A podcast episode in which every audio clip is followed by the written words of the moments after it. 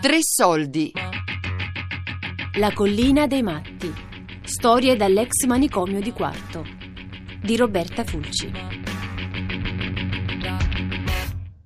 La libertà può spaventare, specialmente uno che è stato chiuso per vent'anni o come in qualche caso mi è capitato di osservare arrivando in manicomio persone che erano dieci anni su un corridoio e su un camerone non erano mai usciti da una porta di un reparto, cose spaventose. È il 1978 quando la legge Basaglia segna la chiusura dei manicomi in Italia.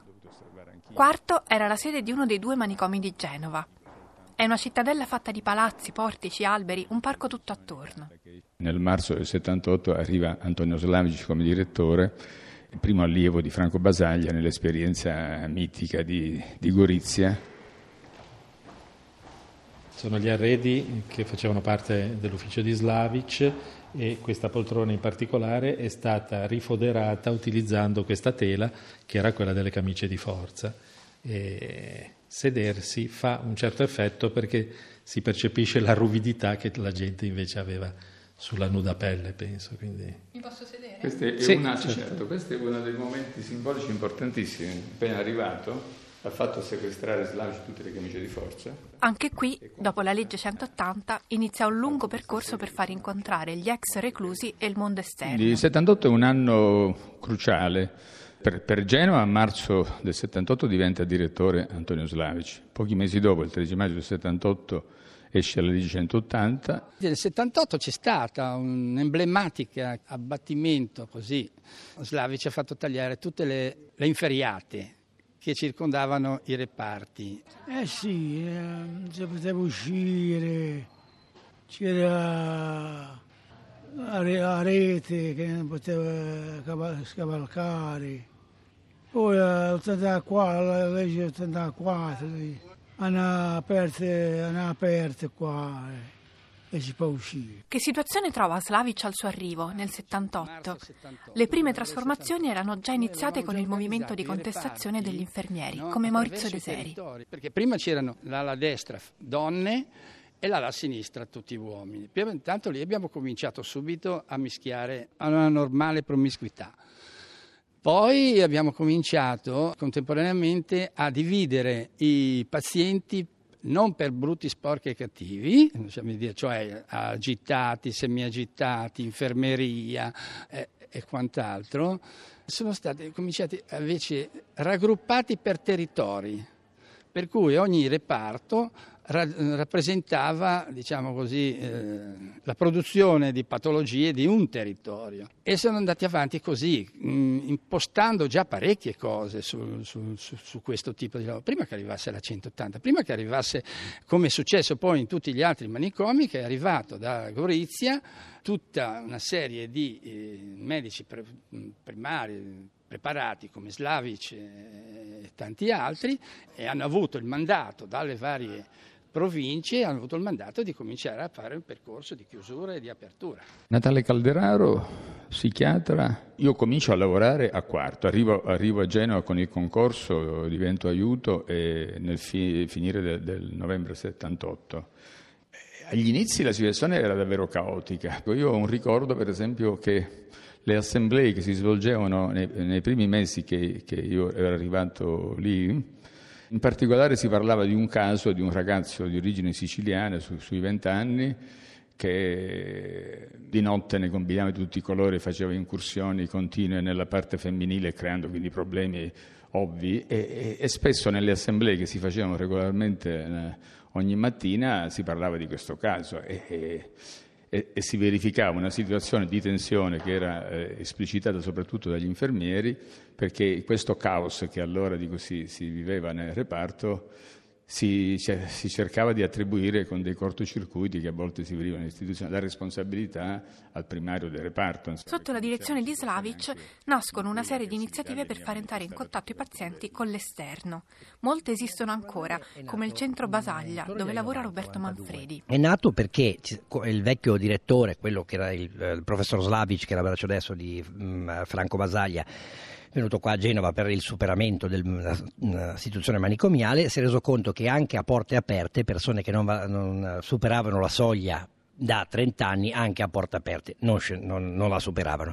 Allora lui ha detto se noi mettiamo una ragione che è la macchina del caffè, il televisore, a piano terreno, questi passano la porta, fanno le scale, se si riappropriano delle scale forse piano piano si riappropriano della città, della loro indipendenza, della loro autonomia, acquistano il coraggio necessario ad affrontare una vita sociale complessa come la vita di relazione ai nostri, ai nostri giorni.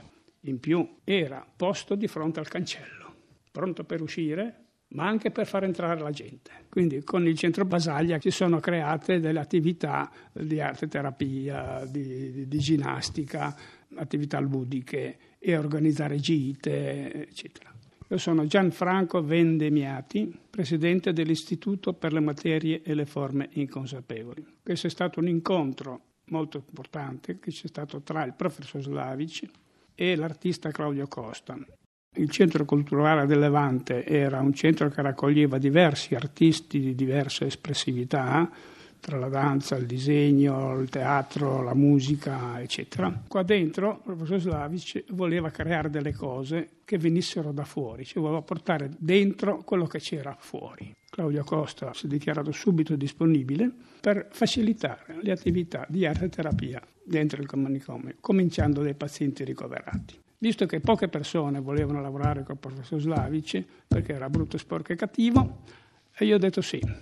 Per me è stata un'altra maturità nella mia esistenza. Ci siamo trovati veramente. Antonio era una persona eh, innanzitutto di una statura morale eh, eccezionale, era una persona di un'onestà intellettuale eh, notevole e di una grande lealtà. Quindi l'uomo era, era questo, era una persona rigorosissima prima di tutto con se stesso. Però lo era anche con gli altri, a volte anche troppo, esagerando un po', per cui non era sempre, come dire, una persona facile da incontrare, insomma, no? Quindi per chi aveva un rapporto di amicizia con lui, insomma, il problema non si poneva, insomma, no? In certi momenti poteva risultare anche di cattivo carattere, insomma, no, no, no, non propenso proprio alla mediazione, no?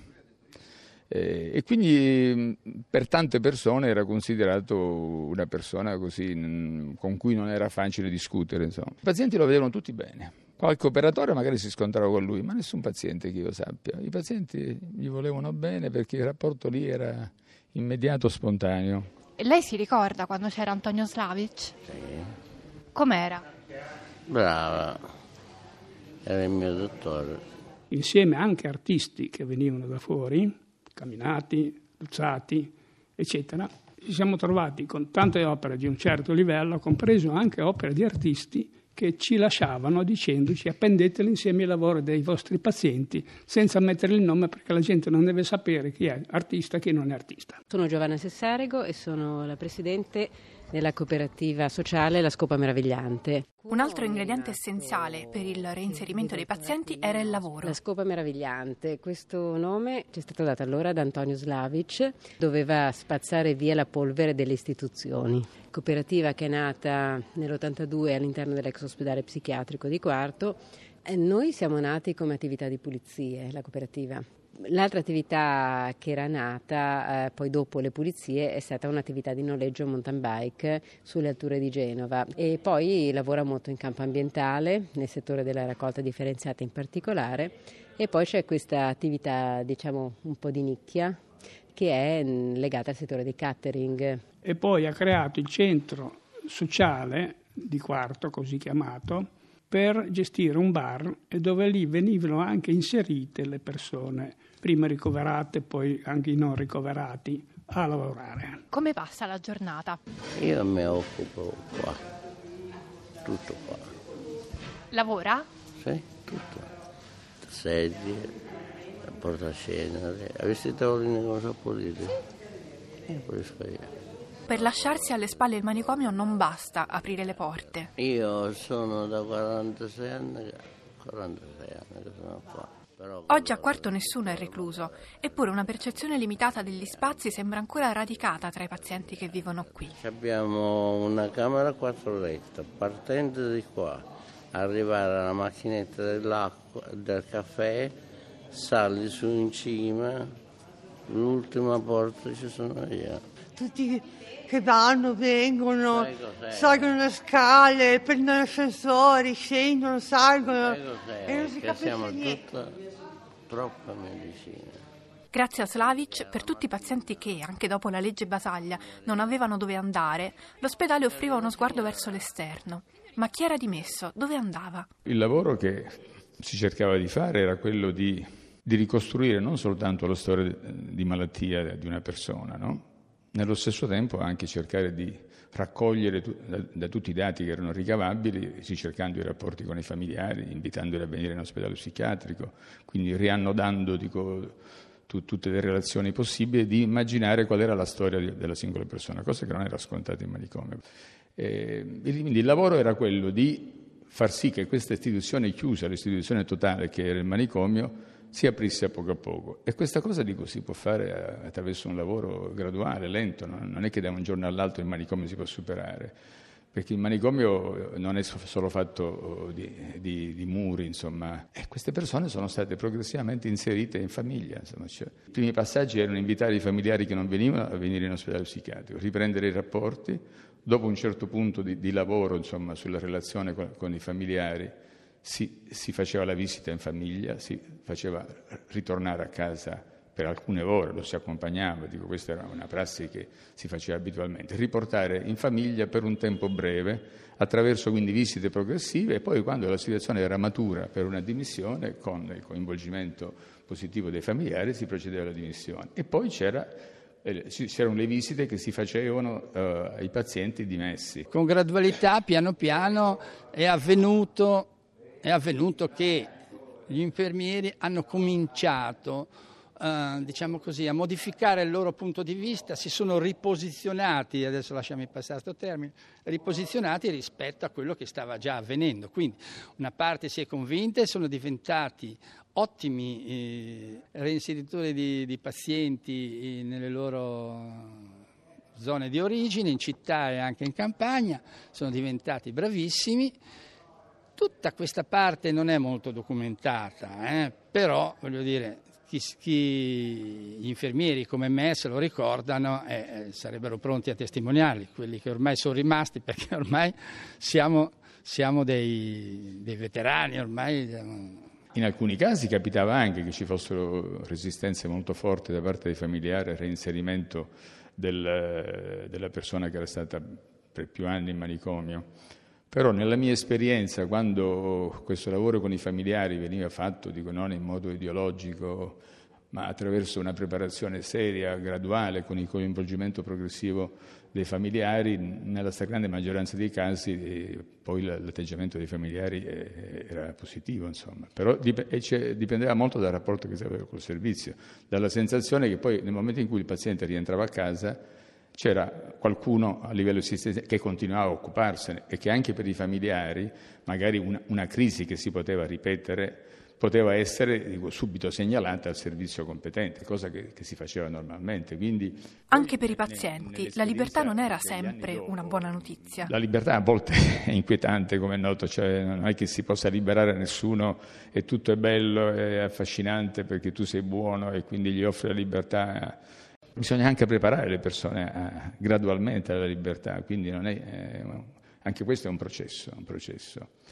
E in qualche caso sì, sì, sì, c'erano delle persone che invece avevano sviluppato ormai un rapporto di dipendenza dall'istituzione, un rapporto anche, anche vero, insomma, per cui quello dopo tanti anni è diventata la loro casa. E, e non, gli, non, gli, si può dire come dire che invece sarebbe molto bello che io ti portassi all'hotel Hilton, perché quello non, non gliene importa niente l'hotel Hilton, la sua casa è che... Quindi in qualche caso sì, c'erano dei pazienti che non avevano voglia di essere dimessi, quindi lì il lavoro doveva essere un po' più complesso. Insomma. La cosa era molto, molto strana, perché conviveva. Da una parte c'era ancora la tristezza, la, la, la sofferenza di quelli che erano rimasti qua, nonostante la legge Basaglia, nonostante dovessero essere portati in, in altri luoghi. No? E dall'altra parte invece c'era questo, questa, questo, questa, tensione, questo sviluppo verso l'arte, verso, verso, la cosa. Quindi convivevano queste due cose qua. Questo fermento, senza il sostegno delle istituzioni, pian piano si è spento e sembrava perduto. Invece negli ultimi anni è accaduto qualcosa che ha risvegliato il vecchio entusiasmo e i protagonisti di Quarto sono tornati alla carica. Una delibera dove si mettevano all'asta gli 80 pazienti eh, rimasti ancora lì dentro, all'asta al maggior ribasso e questo mi aveva lasciato veramente annichilito completamente perché se alcune persone potevano mettere all'asta altre persone vuol dire che le istituzioni diventavano veramente vuote.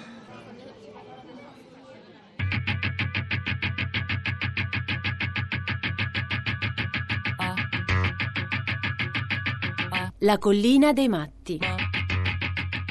Storie dall'ex manicomio di Quarto di Roberta Fulci.